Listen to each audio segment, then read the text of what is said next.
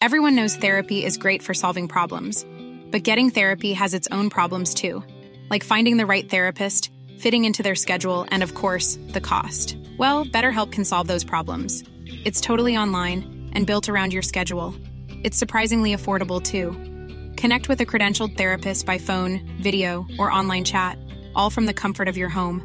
Visit betterhelp.com to learn more and save 10% on your first month. That's BetterHelp H E L P.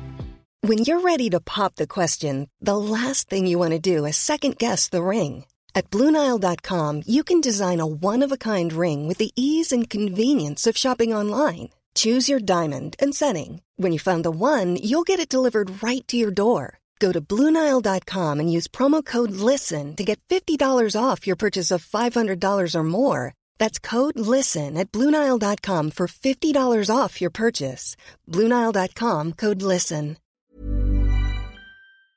Une petite note pour vous rappeler que nous sommes maintenant sur Patreon. Vous êtes nombreux à nous demander comment vous pouvez nous supporter. Eh bien, c'est en vous abonnant à notre page. Pour 3 dollars par mois, vous nous aidez grandement à produire Captive, mais vous aurez aussi droit aux épisodes en avance d'une semaine et à quelques petites surprises au cours de l'année. On se rejoint là-bas. Bonne écoute! Aujourd'hui, je vous parle de la déchirante disparition de Mélissa Blais. Et moi, je vous raconte l'étrange histoire qui entoure la mort d'Auguste Lemieux. Vous écoutez le balado Captive.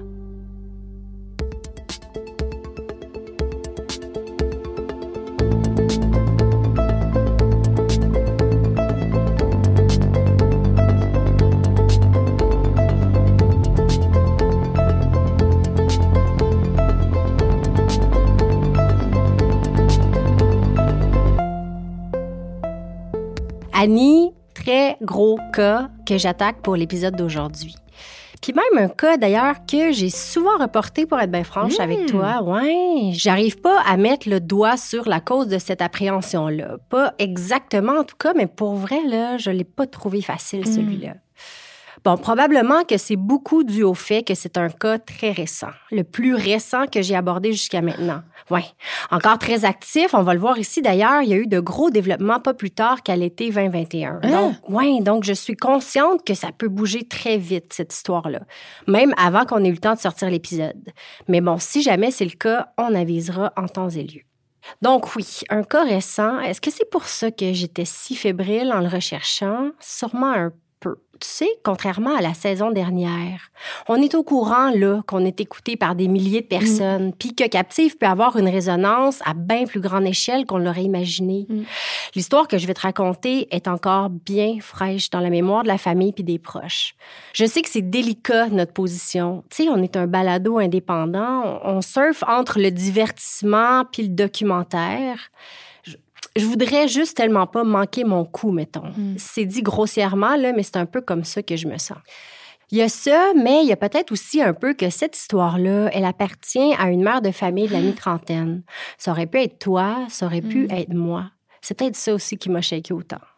Bref, tu vas pouvoir m'aider à décortiquer tout ça, j'en suis sûre. Alors on se lance. Aujourd'hui, je te raconte ce qu'on sait de la très étrange disparition de Mélissa Blais. Je te ramène en 2017. Mélissa, c'est une magnifique femme de 34 ans qui a deux enfants, un garçon de 9 ans et une fille de 15 ans. Cheveux foncés, yeux verts, c'est vraiment une très belle femme. Annie, je suis persuadée que tu as vu des dizaines de fois la photo, non? Tout à fait, tout à fait. Je vais la regarder, mais je m'en... Ben oui. Ben oui.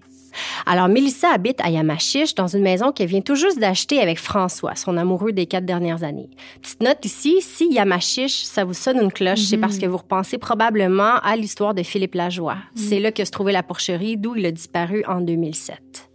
Donc, Mélissa, ses deux enfants et François habitent ensemble dans une nouvelle maison. Puis même si Mélissa semble avoir eu des périodes un peu rock'n'roll dans sa vie, tous ses proches et sa famille s'entendent sur une chose en ce moment. Mélissa est heureuse comme elle l'a jamais été.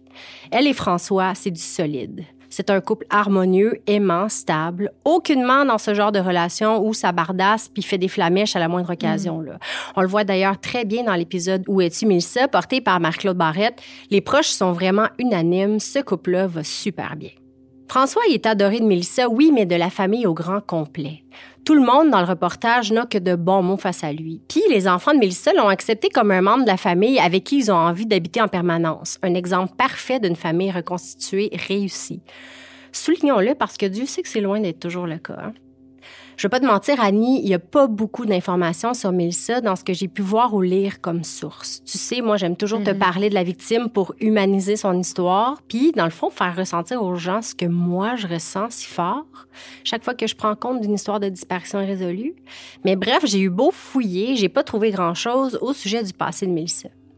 Je finis par comprendre qu'elle occupe un emploi au bar-salon chez Nina à Berthierville en visionnant l'épisode Où es-tu? Un emploi à temps partiel, je présume, parce que j'ai aussi retrouvé sa page Facebook professionnelle de courtier immobilier, qui est toujours en ligne d'ailleurs. Hmm. Sa page est créée le 8 juin 2016 et les premières publications sont celles d'une Milsa bien excitée puis nerveuse à l'idée de connaître le score de son examen d'obtention du permis pour devenir courtier. Puis, quelques publications plus tard, ben, elle partage avec bonheur la bonne nouvelle qu'elle est enfin officiellement courtière. Va s'en suivre quelques partages de propriétés dont elle s'occupe et autres nouvelles professionnelles. Puis, en date du 18 septembre 2017, Melissa annonce qu'elle a décidé de quitter ses activités de courtage immobilier. Hein? Ouais, elle remercie ses clients, son employeur et ses proches, son amoureux de l'avoir soutenue. Elle affirme aussi être très fière de son parcours. On comprend donc que Melissa devait être dans un tournant important de sa vie. elle quitte non seulement un emploi, mais toute sa nouvelle profession, apparemment. Mais après un an? Oui. Elle annonce simplement qu'elle va quitter ses fonctions le 30 hmm. septembre prochain. Ça me bouleverse profondément de penser qu'en écrivant ces lignes-là, dans un dernier post professionnel, le regard de Melissa devait être posé sur le prochain chapitre de sa hmm. vie. Elle se doutait sûrement pas que son nouveau chapitre allait être celui que personne n'aurait pu voir venir, celui de sa disparition parce que c'est exactement un mois et demi plus tard, dans la nuit du 1er au 2 novembre 2017, que Melissa va disparaître dans le plus grand mystère sans plus jamais être revue. Je t'amène donc à ce fameux soir du 1er novembre 2017. C'est un mercredi. Ce soir-là, après le souper, François et Mélissa se chicanent. Bon, rien de bien terrible. En fait, là, évidemment, je pourrais pas te donner le mobile de l'affaire. C'est absolument pas mentionné nulle part. Mais même si c'est une prise de bec assez banale, l'affaire prend des proportions inattendues.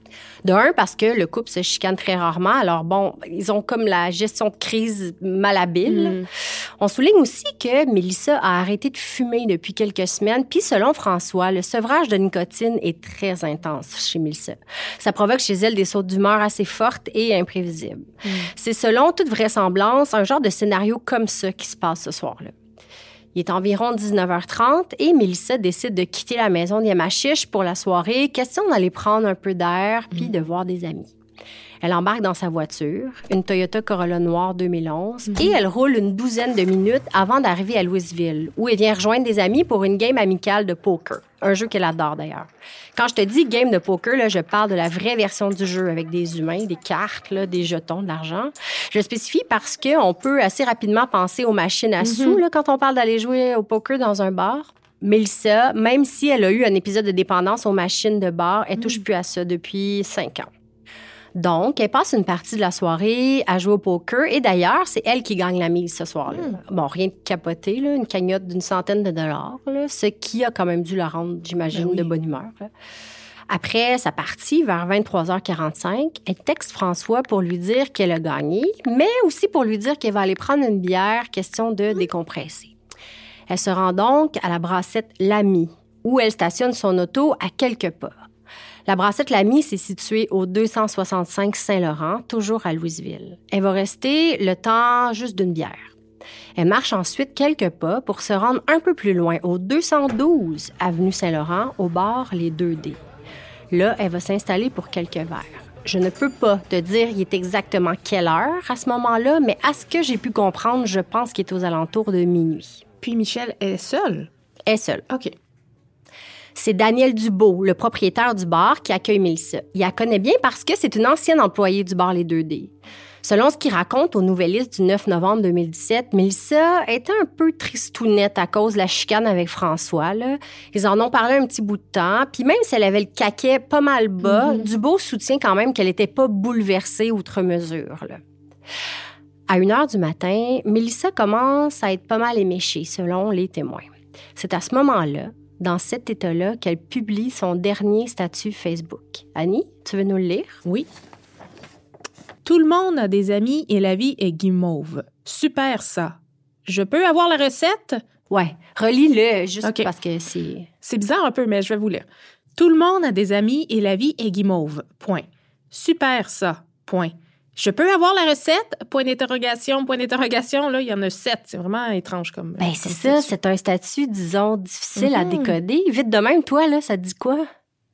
Ben là, la vie est guimauve. euh, c'est- Je, je, je peux pas te dire. J'ai de la misère à le déchiffrer. Ouais. Mais bon, elle, veut une recette pour être plus heureuse, peut-être? Ben, moi, c'est un peu comme ça aussi que je le Ouais, vois. mais là. je pense que c'est comme ça que je le vois. Ouais. Ben, suite à ce statut Facebook, Mélissa va rester une heure de plus au bar Les 2D. À ce moment-là, il y a sur place que Dubo, le propriétaire, la serveuse qui termine son corps de travail et un autre client, un homme. Il est 2 heures du matin, le bar s'apprête à fermer. Dubo propose deux fois à Mélissa d'aller la reconduire chez elle, ce qu'elle refuse apparemment. Elle sort du bar en état d'ébriété avancé, seule, selon toute vraisemblance. Et c'est là, dans le froid de la nuit du 2 novembre 2017, juste à la sortie du bar Les 2D, en plein centre-ville de Louisville, que Mélissa Blais a été vue vivante pour la dernière fois. Bon, forcément que François passe la nuit mort d'inquiétude à tenter de rejoindre sa blonde qui rentre pas. J'ai pas trouvé grand détail sur ses exacts faits et gestes durant ces heures-là, mais je l'imagine très bien, moi, partir vers Louisville le lendemain matin pour sillonner les rues à la recherche de la voiture de Mélissa. Accidenté, quelque part, peut-être? Parce que, évidemment, c'est la première chose qui passe par la tête de tout le monde. Toi puis moi Ben inclus, oui. je suis sûre, là. Oui. Les proches aussi. Mélissa, même si ce n'était absolument pas dans ses habitudes, elle ne conduisait jamais en état d'ébriété, a dû prendre son auto pour revenir à la maison, puis elle a fait un accident. Mhm. c'est comme la seule explication logique à ce moment-ci de l'histoire. Tu peux me rappeler la, la distance entre le bar et la maison, à peu près? Une douzaine de minutes de Ouais, voiture. C'est ça. Hey. C'est pas long. Non, c'est ça, exactement.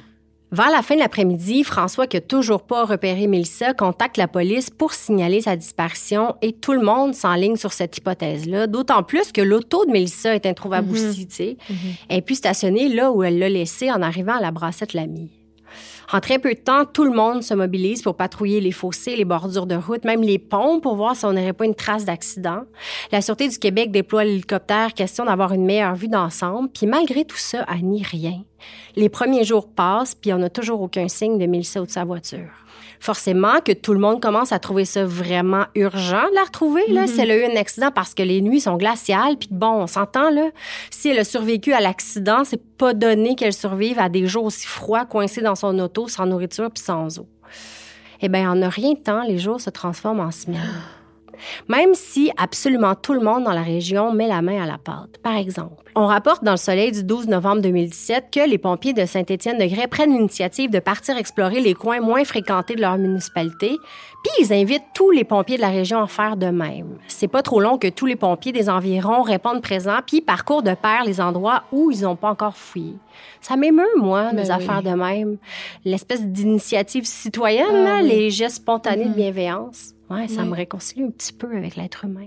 Le maire de Louisville, Yvon Deshaies, prend aussi position en demandant à tous ses citoyens de prendre un 10 minutes pour aller fouiller leur terrain, ou la route pas loin de chez eux, ou le bord du lac où ils ont l'habitude de marcher. Puis ils espèrent comme ça que si tout le monde fait ce petit effort-là, on va pouvoir retrouver une trace de Mélissa ou son auto ou Cool. un indice quelconque. Non, mais attends, écoute, il doit pas avoir mille chemins, là, entre le bar puis sa maison. Ben je sais, mais pourtant, après deux semaines, toujours rien. C'est comme si Mélissa et son auto étaient littéralement disparus Ben de la surface de la Terre. Ouais, ou bien de la Mauricie, en tout cas. Mais voyons donc. Mais déjà, après deux semaines, on commence à se faire un portrait un peu plus clair de la chronologie de sa soirée et de certains détails qui échappaient jusque-là à tout le monde. Par exemple, on apprend dans le quotidien, dès le 8 novembre 2017, que le dernier signal cellulaire capté du téléphone portable de Mélissa a été émis à 2h14 du matin, très exactement, dans la nuit du 2 novembre, la nuit où elle est disparue. Curieusement, le signal ne venait pas de la tour la plus proche d'où elle avait stationné son auto, mais de la tour à quelques centaines de mètres de la rivière du Loup. Est-ce que le téléphone de Mélissa avait été lancé dans l'eau? Aucune idée. Ce qu'on sait, c'est qu'à 2h14 du matin, très exactement, le téléphone s'est éteint et ne s'est plus jamais rallumé. Ah, mon Dieu! On apprend aussi dans l'épisode où es-tu deux éléments vraiment frustrants, puis même semi-louches, je te dirais. Raconte. Le premier, grand classique, Annie, le classique des classiques. Les caméras de surveillance au bar Les 2D ne fonctionnaient pas ce soir-là, évidemment. C'est tellement tout le temps la même affaire dans les cas de disparition. Checkez vos caméras, a pas d'allure. Sérieux? La plupart du temps, les caméras sont juste là pour la mise en scène, on C'est dirait. n'importe quoi. Ouais, donner l'impression que t'es filmé. Mais on s'entend-tu, là? Ça marche jamais, ces affaires-là. Bref. Première grande déception, donc impossible de voir de quoi a eu l'air la fin de soirée de Mélissa au bar Les 2D. Il faut se fier aux témoins. Ben. D'ailleurs, c'est qui ces témoins-là? Ben Évidemment, il y a Daniel Dubo, le propriétaire du bar, qui répète sans cesse en entrevue qu'il est le dernier à avoir vu Mélissa. Tu te souviens, là, il a supposément proposé d'aller la Mhm. reconduire, ce qu'elle aurait refusé deux fois. Selon Jonathan Roberge, un journaliste de TVA qui est interviewé sur le cas dans l'épisode de Où es-tu, Dubo aurait passé et réussi le polygraphe. Ceci dit, dans quelques autres sources, les résultats de ce même test auraient été non concluants. Il y a aussi la serveuse qui terminait son quart de travail puis qui a quitté le bar avant le départ de Mélissa puis qui semble avoir été rapidement écartée de l'enquête. Puis le dernier client qui a quitté presque au même moment que Mélissa, un homme seul. Or, il a pu fournir un alibi très solide, soit son départ en taxi vers sa maison, Mhm. ce qui a été corroboré par le chauffeur de taxi.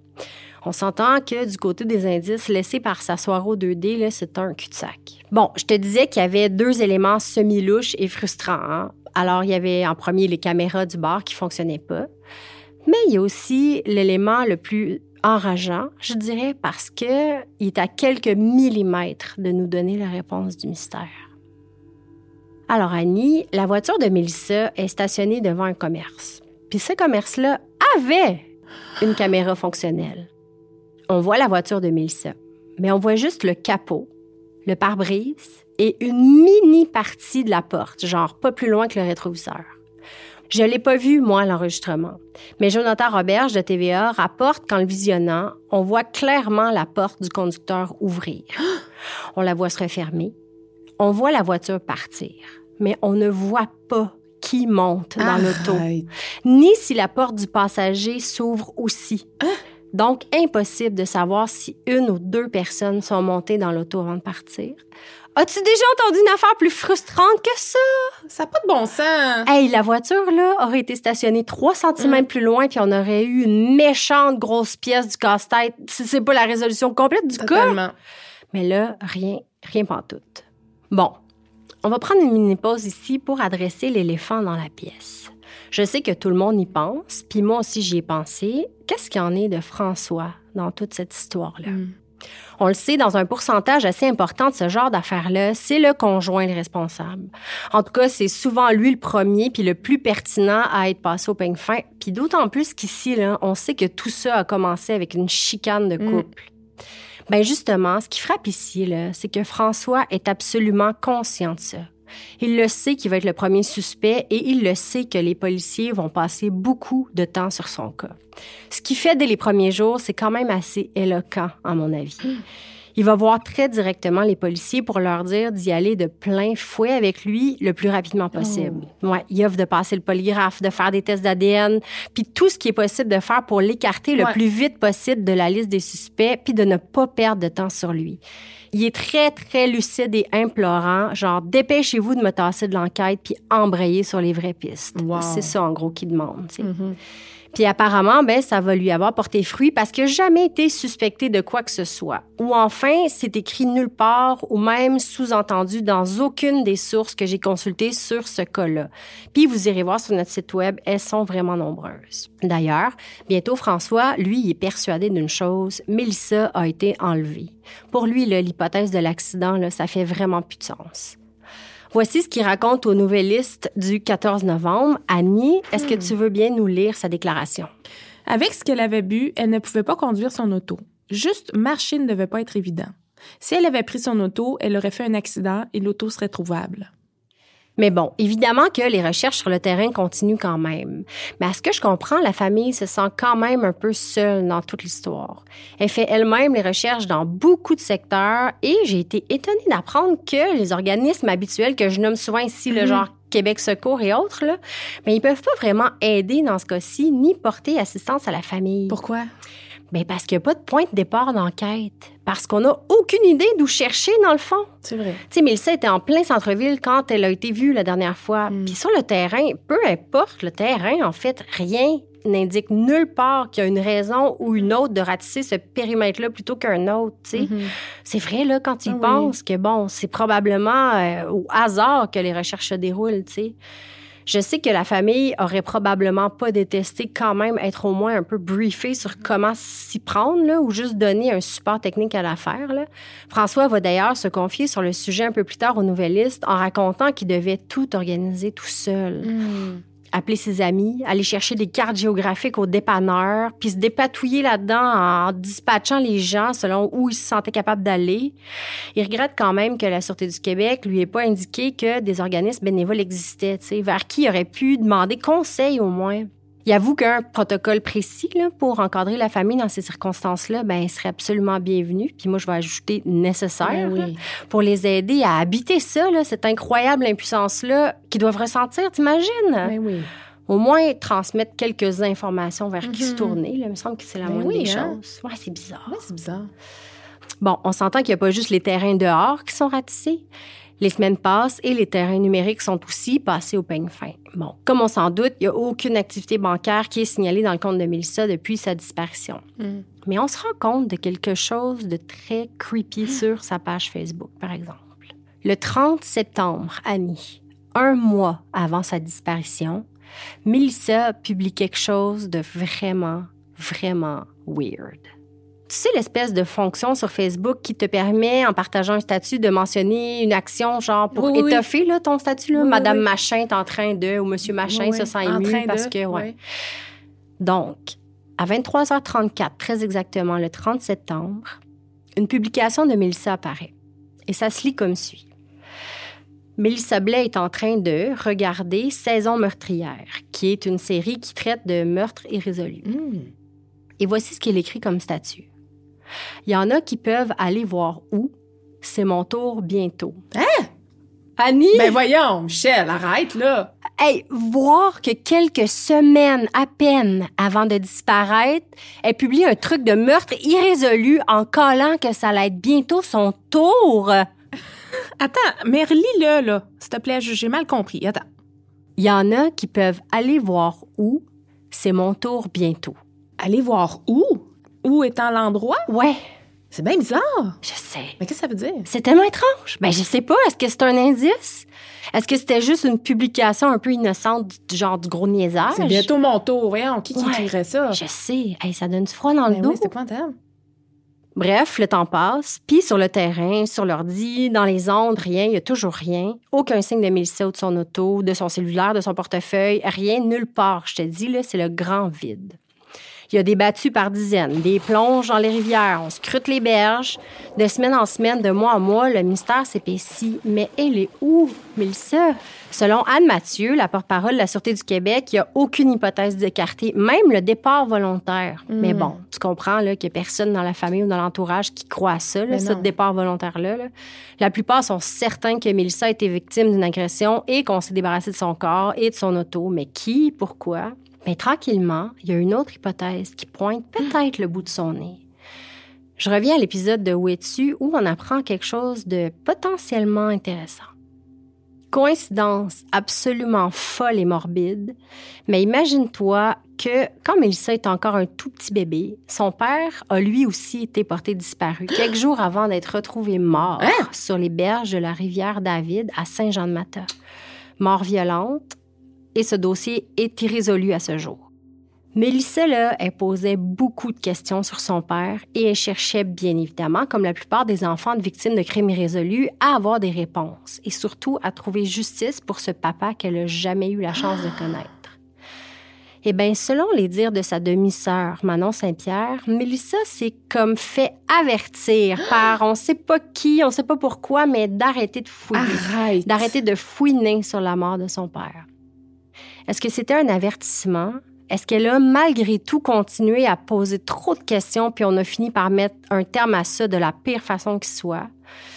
Bon, cette hypothèse-là est pas médiatisée et j'ai pas lu le point de vue des autorités sur le sujet, mais c'est quand même soulevé par la famille dans le documentaire. C'est quand même une piste qui vaudrait Hey. la peine d'être étudiée, hein? Quel cauchemar quand même! Le père, la fille. C'est tellement bouleversant. Voyons donc. Bon, je repasserai pas sur toutes les recherches qui ont été faites parce que de toute façon, comme tu te doutes, Annie, les premières années ont été absolument infructueuses. Au fil des mois, on ressent de plus en plus la détresse de la famille, la frustration face aux autorités qui en font jamais assez selon les proches. C'est bien évident. De toute façon, imagine l'impuissance de tout le monde là-dedans. là. Pas plus facile pour les policiers quand tu pars d'absolument rien. Ce qui m'amène à te parler d'une autre équipe qui arrive dans l'histoire, fin 2019, début 2020, celle de Stéphane Luce et de son organisme Meurtre et Dispersion résolue du Québec, qui va faire beaucoup pour le cas de Mélissa et qui va même aboutir à de nouveaux indices. Une petite note pour Stéphane Luce ici d'ailleurs, qui a eu la gentillesse de me parler de leurs actions dans le dossier de Mélissa et que je remercierai jamais assez de son précieux temps pour m'avoir éclairé un peu sur le dossier. Donc, Stéphane rencontre la famille pour la première fois en 2019 dans une marche organisée pour Mélissa. Depuis ce temps-là, il est quasiment devenu un membre de la famille, puis il s'implique énormément dans le dossier, en plus de tous les autres dossiers qui mènent de front, évidemment. En mars 2021, Stéphane Luce a une idée de génie, à mon avis. Il appelle la ville de Louisville pour savoir s'ils ont, depuis 2017, effectué le lavage des puisards au centre-ville. Oui, je me rappelle de ça. Oui, le fond des égouts, autrement dit. Oui, oui. La ville leur répond non, mais ils s'apprêtent à le faire. Hey. Alors vite, c'est urgent d'aller fouiller au moins ceux près d'où la voiture était stationnée, non? Ben oui, hey, je m'en rappelle d'avoir vu ça passer sur les réseaux. Ben oui, au cas où le cellulaire de Mélissa aurait été lancé dans l'égout. Ben oui. Pense-y, c'est une bonne façon quand même de se débarrasser vite fait d'un téléphone, non? Mhm. Bon, alors ils s'en vont bien crus dans les canalisations pour regarder tout ça. Bon, malheureusement rien, mais reste au moins qu'on peut cocher un endroit de plus qui a été vérifié. Tu sais, ça, c'est Ben déjà oui. une bonne nouvelle. Ensuite, à l'été 2021, Meurtre et disparition irrésolue du Québec, que je vais appeler MDIQ, là, organise une deuxième plongée dans la rivière Saint-Maurice pour essayer de voir si l'auto de Mélissa y serait Oui. pas. Annie, mettons-le d'après toi, là, combien d'autos tu penses que c'est plausible de retrouver en effectuant une petite plongée bien relaxe? Écoute, je vais, je vais dire normalement zéro ou une, mais je sais la réponse de cette, euh, de cette fouille-là parce que ça m'avait marqué sur les réseaux aussi. Puis. Ils en ont trouvé six. Oui! Six C'est épouvantable! Voyons, Michel, c'est épouvantable! Six autos abandonnées au fond de ce tronçon de rivière. Tu sais, moi, je me questionne, là. Ouais. Est-ce que c'est, dans le fond, il y en a-tu plusieurs comme ça dans d'autres rivières? Hey, six véhicules! Ben, c'est quand même fou, là. c'est beaucoup. Qui, dans vie, sac son char dans une rivière? Ben, pour cette recherche-là, en tout cas, aucune de ces voitures était une Toyota Hey. Corolla noire, mais quand même, ben justement, tu sais comme moi là qu'il y en a en maudit des cas irrésolus au Québec. Il y en a beaucoup en Mauricie. Totalement. Il y a peut-être une de ces six autos-là qui est la pièce manquante d'un de ces dossiers-là. Ben, on espère. Ouais. Ben, curieusement, la SQ affirme que c'est pas digne d'intérêt, tu sais. Ben, qu'il s'agit plutôt d'un cas pour les assurances. Ah, hey, mais... Mais je comprends quand même, tu sais, je comprends Oui, leur mais- point de vue dans le sens où ils sont déjà enterrés sous les dossiers actifs, là. T'imagines tout ce qui traîne au fond de l'eau qu'on soupçonne pas? Toujours en juillet 2021, potentiel de gros développement ici. Mhm. La famille trouve de nouveaux éléments autour de la petite rivière du Loup. On dit pas de quoi il s'agit dans les journaux, puis j'aurais jamais osé poser la question à Stéphane Luce. Mais on avance quand même dans le Nouvelliste que les éléments sont transférés au département de la balistique Mm. Et que le dossier a été officiellement transféré aux homicides. On raconte aussi qu'au même endroit, on a retrouvé un graffiti. Tu sais ce qu'on peut lire sur ce graffiti? Je t'aime, MB. Oh, comment? Ça résume donc ce qu'on sait sur l'affaire Mélissa Blais. Un cas absolument brise-cœur qui part dans tous les sens, avec aucun indice clair, mais des tonnes de petites branches Mm. étranges qu'on peut ou non assigner à sa disparition. Une chose est sûre, le cas est loin d'être cold, comme la plupart des cas que je vous raconte ici. Bon, non seulement la brigade des homicides de la Sûreté du Québec est à l'ouvrage, mais la formidable et très proactive bande de Stéphane Luce aussi, Mhm. qui soutient puis dirige les opérations à bout de bras avec une équipe dévouée de bénévoles. D'ailleurs, au moment de raccrocher le téléphone après ma discussion avec lui, il a terminé en me disant qu'il se préparait justement à aller poser une pancarte géante de Mélissa juste au port de la Mauricie, dans le carrefour giratoire de la sortie 174 de l'autoroute 40. Un des nombreux signes que la quête pour retrouver Mélissa Blais est loin d'être finie et qu'on risque d'en entendre parler encore longtemps. Le temps qu'il va falloir pour la ramener à sa famille.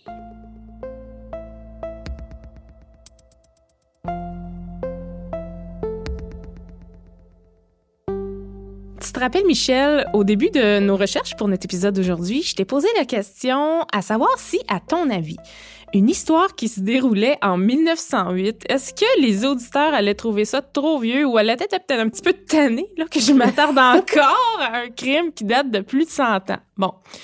Tu me connais, là, depuis le début de Captive, je me suis découvert une réelle fascination pour les vieux récits criminels du Québec. Puis, écoute, je pense que le monde commence à s'en rendre compte parce qu'on m'envoie souvent des suggestions, dont l'histoire qui sera aujourd'hui sujet de mon segment. Oh! Merci d'ailleurs à Karine pour sa suggestion. Pour faire différent, par contre, aujourd'hui, je vais être à mi-chemin entre le crime réel et le fait étrange, Michel. Non, c'est vrai? Oui. Puis pour être bien honnête, là, je pense que ce que j'ai le plus hâte, c'est d'entendre tes hypothèses concernant mon histoire puis d'en discuter avec toi.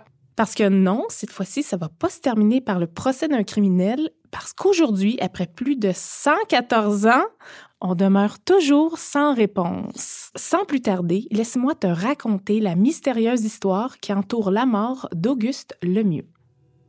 J'aimerais donc se dire que mes recherches ont tellement été faciles et débordantes d'informations que ça a été simple à rédiger, mais pour vrai, là, je me suis rendu compte bien assez vite que je faisais face à des informations très répétitives au fil de mes lectures. Tu sais, des informations qui provenaient souvent des mêmes sources. Puis j'ai le sentiment qu'avec les disparitions, Michel, ça doit ressembler un peu à ça, là. Ouais, quand Tes même. recherches, hein? J'ai pensé à toi, je te lève mon chapeau d'ailleurs. Bref, tout ça pour dire que j'aurais beaucoup aimé te raconter deux, trois fois dans le détail la vie d'Auguste Lemieux, mais malheureusement, les seules informations que j'ai, ou du moins auxquelles j'ai eu accès, sont celles qui ont été relatées dans les journaux de l'époque. Donc, très peu de détails sur sa vie en général, sur qui il était. Mettons que, malheureusement, les informations abordent pas mal plus les détails de la découverte de sa dépouille le 9 mai 1908, proche du lac Achouap-Bouchouane, dans la région du lac Saint-Jean. Mais ça, Michel, on va y revenir. Hmm. Commençons par le début, si tu le veux bien. Revenons neuf mois avant la découverte du cadavre, soit en septembre 1907, du côté de Roberval, au lac Saint-Jean. Un groupe de trois hommes se prépare à partir dans le bois. Un voyage de plusieurs semaines, soit jusqu'à la fin décembre, pour faire la traite de fourrure. T'as bien entendu, oui, j'ai dit traite de fourrure, et pourtant, on n'est pas dans la Nouvelle-France du 17e siècle. Oui. Blague à part, j'ai été étonnée d'apprendre qu'au lac Saint-Jean, entre autres, on pratiquait encore la traite de fourrure au début des années 1900. On s'en doute, hein, c'était un travail pénible, hein, une expédition qui se voulait assez périlleuse dans des conditions souvent très difficiles. Des voyages faits par des coureurs des bois expérimentés, en forêt, près des rivières, près des lacs, à pied ou en canot. Puis il faut savoir qu'Auguste Lemieux était justement un guide pour les trappeurs, puis il y avait énormément d'expérience. Dans un article signé Christian Tremblay que j'ai trouvé sur le site lacsaintjean.com, on décrit Auguste Lemieux comme quelqu'un qui a un caractère assez bouillant, impulsif, mais pour prendre ses mots exacts, qui avait aussi une excellente renommée dans le domaine. Écoute, il avait à peine 30 ans en 1907, puis petite parenthèse, hein, c'est drôle parce que je suis tombée assez tard dans mes recherches sur son âge, puis ça a comme vraiment gâché l'image mentale que je m'étais faite de lui. C'est niaiseux, mais je voyais un coureur des bois Un de homme 60 mature. mais non, Auguste, c'est un jeune monsieur d'après 30 ans, marié, père de famille. Wow. Avoue que toi non plus, Non. Auguste Lemieux, ça te sonnait pas Euh, pas 30 du ans. tout, non. non, exact. En septembre 1907, il a été engagé comme guide pour accompagner deux autres hommes, Joseph Grasset et Gabriel Bernard. Le premier, Joseph Grasset, est un Français installé au Québec, puis il travaillait comme trappeur justement pour la fameuse compagnie de la baie du Thon. hein. Ça devait faire autour de deux ans qu'il habitait dans la région de Roberval à ce moment-là. Puis lui aussi, il était assez jeune, soit dans la fin vingtaine. Gabriel Bernard, lui, un Belge, a été engagé par Grasset pour participer à l'expédition en tant qu'homme à tout faire. Dans le même article de Christian Tremblay, il précise que Gabriel Bernard avait, semble-t-il, très peu d'expérience dans le domaine de la chasse et de la survie en forêt. Donc, pas besoin de dire que les hommes comptaient beaucoup sur l'expérience d'Auguste Lemieux pour mener à bien leur périple de quatre mois en forêt. Quatre mois. Je sais. Rien de moins. Écoute, Michel, on parle d'un trajet de près de 300 km, aller seulement en partant du lac Saint-Jean, secteur Robertval, là, vers Chibougamau, au nord, en longeant la rivière Achouap-Mouchouane. Bon, pour te donner une idée, Michel, Google Maps me dit que ça prend plus de 50 heures de marche sans interruption en ligne droite par la route 167. Donc, essaie de t'imaginer le temps que ça prend aller-retour à la marche, sans route pavée, bien entendu, parfois en canot, chargé de provisions pour plusieurs semaines, en plus des fourrures à rapporter. Bon, je te rassure, là, pour alléger un peu le fardeau du voyage, les coureurs des bois avaient souvent accès euh, à des petits camps temporaires, soit des postes de traite ou juste des mini-chalets où ils pouvaient se reposer puis se réchauffer, prendre même quelques jours pour prendre des forces. C'est malheureusement quelque part en janvier 1908 que l'histoire se corse, Michel, parce qu'on s'aperçoit que les trois hommes, Grasset, Bernard et Lemieux, ne sont pas revenus comme prévu à la fin décembre. Bon, on s'entend là. On est loin de pouvoir planifier à l'heure près, au jour près, nos déplacements à cette époque-là, comme on le fait aujourd'hui. Hein? Donc, j'imagine qu'on doit commencer à s'inquiéter après quoi, quelques semaines Ouais. peut-être. là, tu sais. Comme de fait, il va y avoir un indice important qui va faire en sorte que ça va être de plus en plus évident qu'il est arrivé quelque chose aux trois hommes. Un certain Joseph Curtnus, qui fait partie d'un autre petit groupe de chasseurs parti de Pointe-Bleue, près de Robertval, au lac Saint-Jean, quelques semaines avant, ils se sont rendus dans le secteur de lac Washwanipi. Ils vont être informés par un autre autochtone de la région qu'un campement d'hommes blancs aurait attiré son attention. Puis, bon, sans qu'on ait trop de détails sur la façon qu'il l'a décrit aux chasseurs, là, ça va piquer leur curiosité puis faire en sorte que le groupe va décider d'aller voir eux-mêmes le fameux campement qui se trouve pas très loin de là. Une fois sur place, sous la neige, ils vont trouver des indices qui laissent croire que, bon, de la nourriture aurait été cuisinée. Ils vont trouver des vieux vêtements dans un traîneau, puis un sac qui contenait des objets identifiés au nom de Joseph Grasset et d'Auguste Lemieux. Ouais. Il y avait aussi des vêtements brûlés, comme si les vêtements avaient été rapprochés trop près d'un feu pour se réchauffer, par exemple. Ouais. Puis finalement, ils vont trouver une lettre. Puis cette lettre-là, Michel, je vais te demander de la lire. Impossible de trouver la cache. Nous n'avons plus de vivres, tâchez de nous atteindre aussitôt que possible. 28 décembre à midi, signé Bernard. PS. Si vous pouvez apporter de la poudre et des cartouches, tant mieux. Vous trouverez les pots de castor sur le toboggan. Ah, mon Dieu! Bon. Mauvais augure! Ben oui, hein? Bon, pour ton information, puis pour ceux qui se demandent, là, le secteur du lac Washwanipi, c'est à environ 200 km à l'ouest de Chibougamau, qui devait être leur destination finale. là. Puis ce qui veut dire que le campement là, serait à près de 500 km du point de départ qu'est Robertval. Est-ce que c'est normal que le trio soit rendu aussi loin? Bon, en plein hiver en plus. Moi, ça me semble bizarre, même un peu inquiétant, mais pourtant, les autres chasseurs vont pas trop s'alarmer en voyant la lettre. Ils vont pencher vers l'hypothèse que les trois hommes ont probablement manqué de provisions puis qu'ils auraient finalement décidé de retourner à la civilisation. Mm. Le groupe Curtnus va rester quelques jours dans la région puis vont tranquillement reprendre la route vers Robertval comme si rien s'était passé. Mais voyons donc. Ouais. On s'entend, là, le trio Grasset, Bernard, le mieux, sont partis bien équipés. hein. Ils sont expérimentés. Ils ont des armes pour la chasse, pour trapper le gibier. Ils ont du matériel de pêche. Bref, les chances de mourir de faim, mettons, qui sont assez minces, là. On peut pas tant en vouloir au groupe de Joseph Curtnus de pas s'en être soucié plus qu'il faut à ce moment-là. Mais pourtant, Michel, on n'aura plus aucune nouvelle des trois hommes. Ils sont jamais revenus à Robertval. Sérieux? Ouais.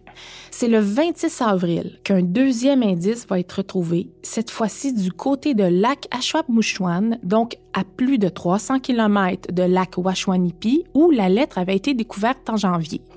Mais c'est en direction de Robertval, donc un indice qui porte à croire qu'ils auraient été sur le chemin du retour.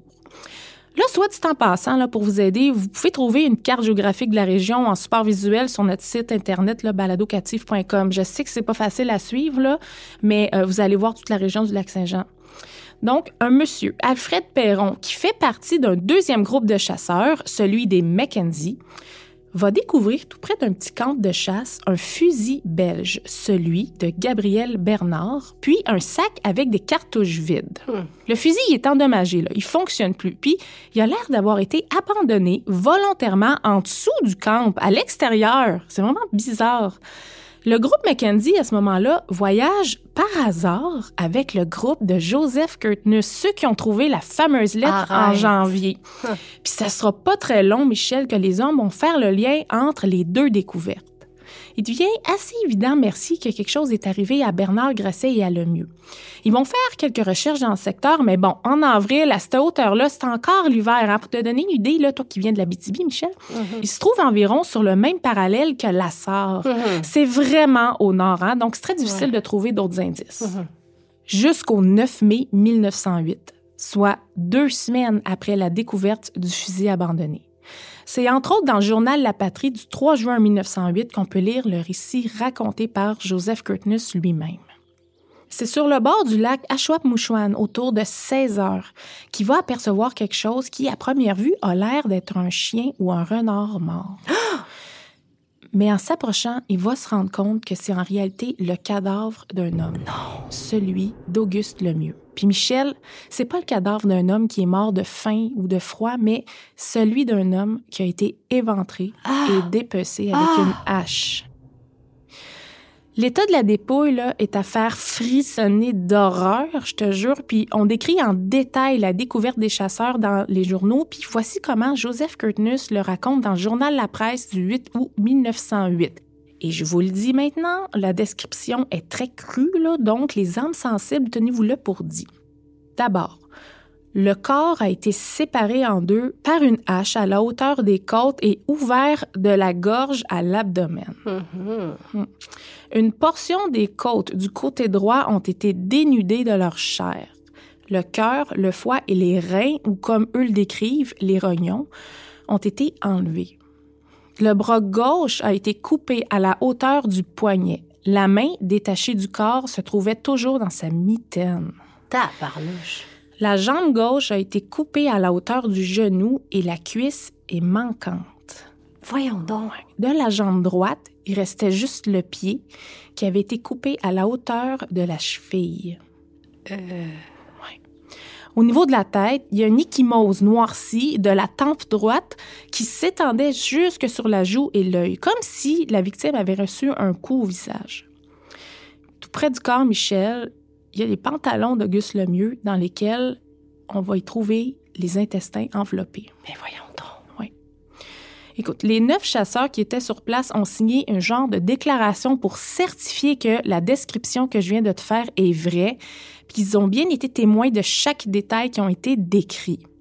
Évidemment, c'est le choc puis l'incompréhension là, pour les clans Mackenzie et Curtnus. Ils vont décider d'inhumer la dépouille sur place, puis lui faire une sépulture près du camp d'Achop-Mouchouane le T'es jour sérieuse? même. Ils Ouais. se sont débarrassés du corps, autrement dit. On traitait pas les scènes de crime comme de nos jours, hein? d'autant plus qu'on est quand même à plus de 300 km de la civilisation dans des Ouais. conditions pas très évidentes en 1908. là. Ah, mais quand même. Je le sais. C'est bizarre. Je te montre une photo du groupe d'ailleurs que tu peux voir. Ils tiennent dans leurs mains euh, une- un caisson là, qui Ouais. est possiblement avec les restants d'Auguste Lemieux.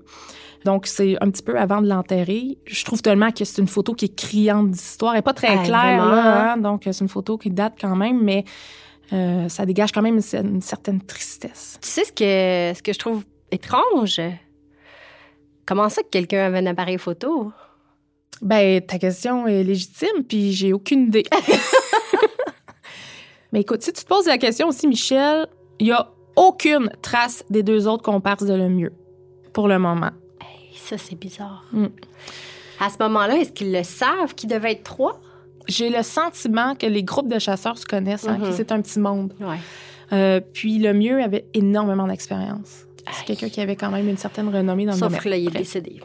Oui, il a été reconnu par un des membres du groupe de chasseurs. C'est dit en vrai? passant, oui.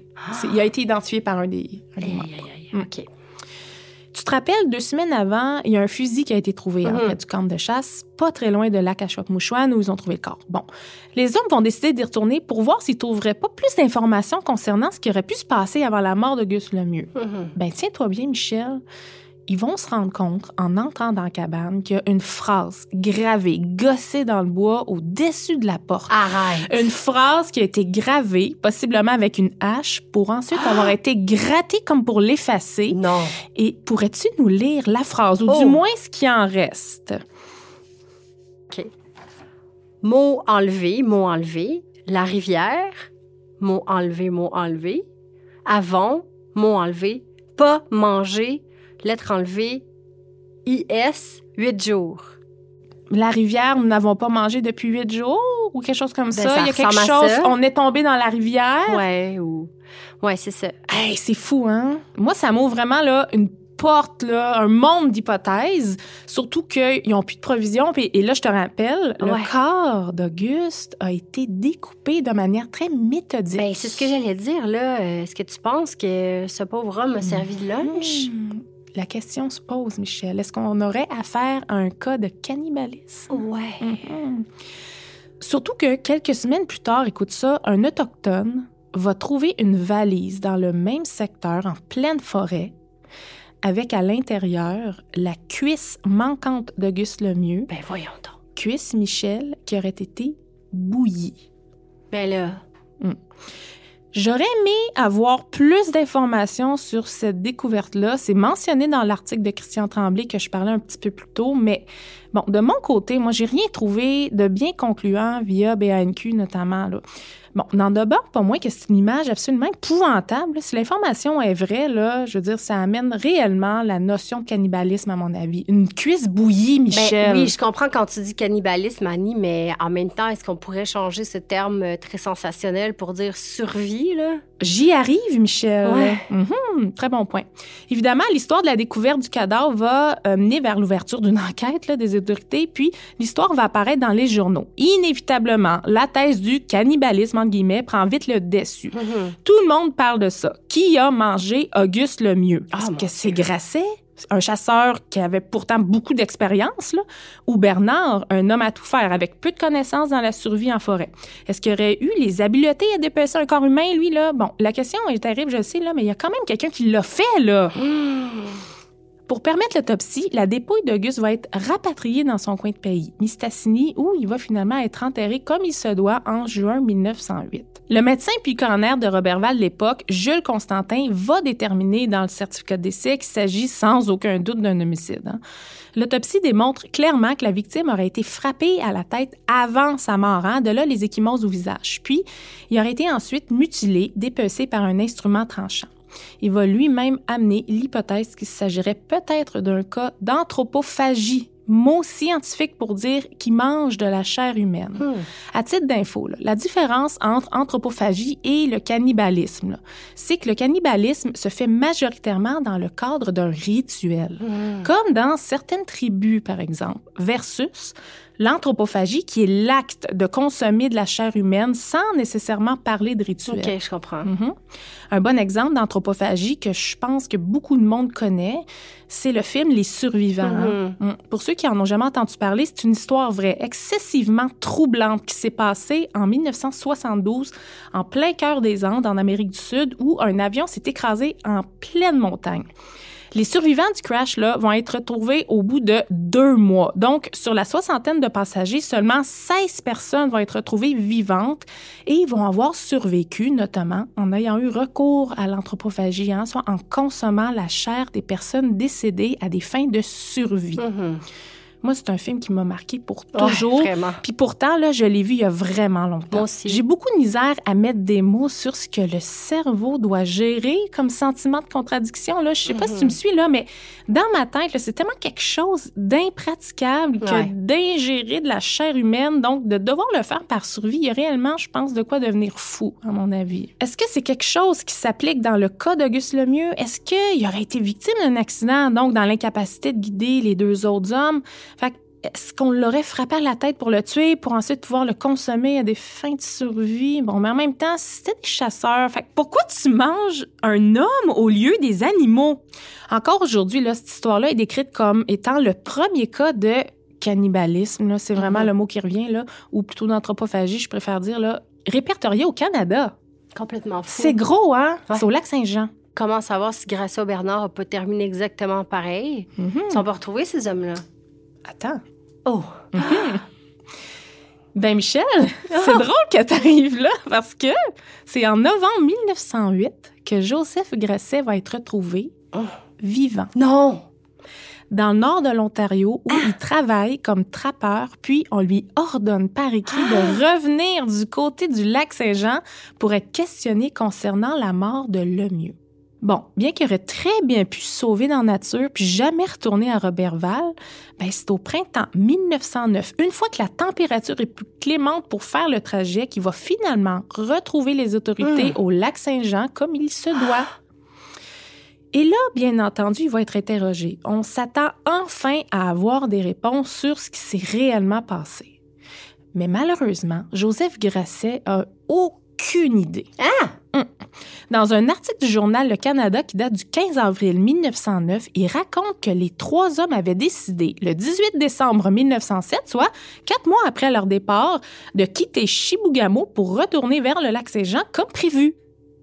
Gabriel Bernard et Auguste Lemieux seraient partis en premier, avec les fourrures et les provisions, tandis que Grasset, lui, souhaitait rester encore deux, trois jours avec son chien. Ben là, Ben, il comptait bien rattraper les deux amis quelques jours plus tard. Mais bon, suite à un petit incident qui a fait en sorte qu'il s'est gelé les pieds dans une rivière, il a dû rester huit jours dans un petit camp à se remettre de ses engelures parce qu'il n'y avait plus aucune provision en sortant. Il a finalement décidé de se rendre du côté de Washwanipi qui est beaucoup plus proche que de retourner à Robertval. Bref, il va s'installer là pour l'hiver pour finalement se trouver du travail au printemps, à la baie du Son, puis ensuite dans le nord d'Ontario. On peut quand même, Michel, difficilement le relier au meurtre d'Auguste Lemieux. Parce qu'on est capable de prouver sa présence à des centaines de kilomètres du lac Achouap-Mouchouane où le corps a été retrouvé. oh mon Dieu! L'enquête du coroner devant le jury va donc libérer Joseph Grasset de tout soupçon concernant la mort de Lemieux. C'est fou. Hmm. Dernier témoin probable, Gabriel Bernard, Bien sûr. qui est toujours introuvable. Ah! Puis malheureusement, Michel, son corps va être retrouvé des mois plus tard en forêt. La cause exacte de sa mort est encore nébuleuse aujourd'hui, puis on dit même que sa mort n'aurait pas fait tant de vagues que ça à l'époque. Il est peut-être mort de froid ou de faim, c'est pas clair. Moi, à ce stade-ci, mon hypothèse, Mhm. C'est Bernard le coupable. À mon avis, Bernard, celui qui est resté avec le mieux, celui qui n'avait presque pas d'expérience. Euh, ils sont possiblement tombés dans la rivière. Ils ont perdu les provisions. Peut-être que Auguste Lemieux a été blessé. Peut-être qu'il était inconscient, a été ramené dans le camp. Bernard, paniqué au bout de huit jours, n'a pas mangé, a finalement décidé de se débarrasser. C'était plus facile pour lui de d'achever, si je peux me permettre de dire ça, Ben le voyons mieux, donc. puis de le découper puis de le manger? Hey, on n'est pas euh, en plein milieu du désert, là. On est quand même euh, dans un contexte de forêt euh, au Québec, là. On Ça a- grouille d'affaires là-dedans. Quelqu'un qui est pas habitué en survie. Hey, moi, tu me pitches là dans une, dans une forêt. Est-ce que tu vas tuer ton guide Ben pour non. le manger? Ben, on le sait pas, Michel. Mais je un veux dire, écureuil, si pas. je suis pas équipée, si j'ai pas mes équipements, si je suis pas, je vais pas, je suis pas capable d'attraper un lapin. Mais tu peux dépecer un homme puis le manger? Non. je comprends ton point. Ouais. Avec une hache, si tu avais simplement la hache avec toi, tu vas-tu aller partir chasser le lapin à hache?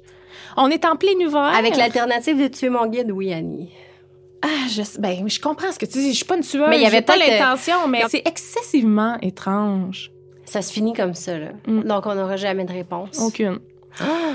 Mais Michel, moi, je serais curieuse de savoir qu'est-ce que tu en penses? Est-ce que tu aurais plus tendance à penser que c'est Bernard ou Grasset ou quelqu'un d'autre? Ah, moi, définitivement, je pense que c'est Grasset, celui qui est resté derrière. Là. Oui. Ouais, 100 Ah oui? Lui, euh, je trouve que son histoire, euh, pas mal d'adon. Tiens pas la route?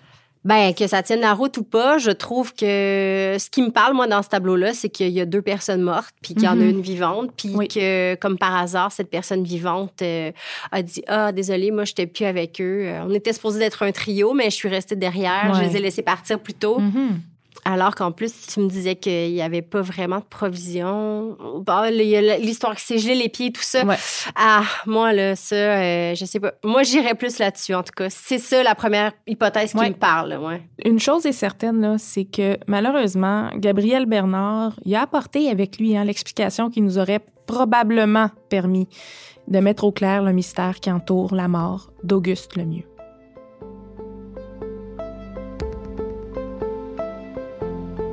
Si vous avez des informations sur ce qui a pu arriver à Mélissa Blais, il ne faut pas hésiter à contacter la Sûreté du Québec au 1-800-659-4264. Captive est enregistrée au studio Madame Wood à Montréal.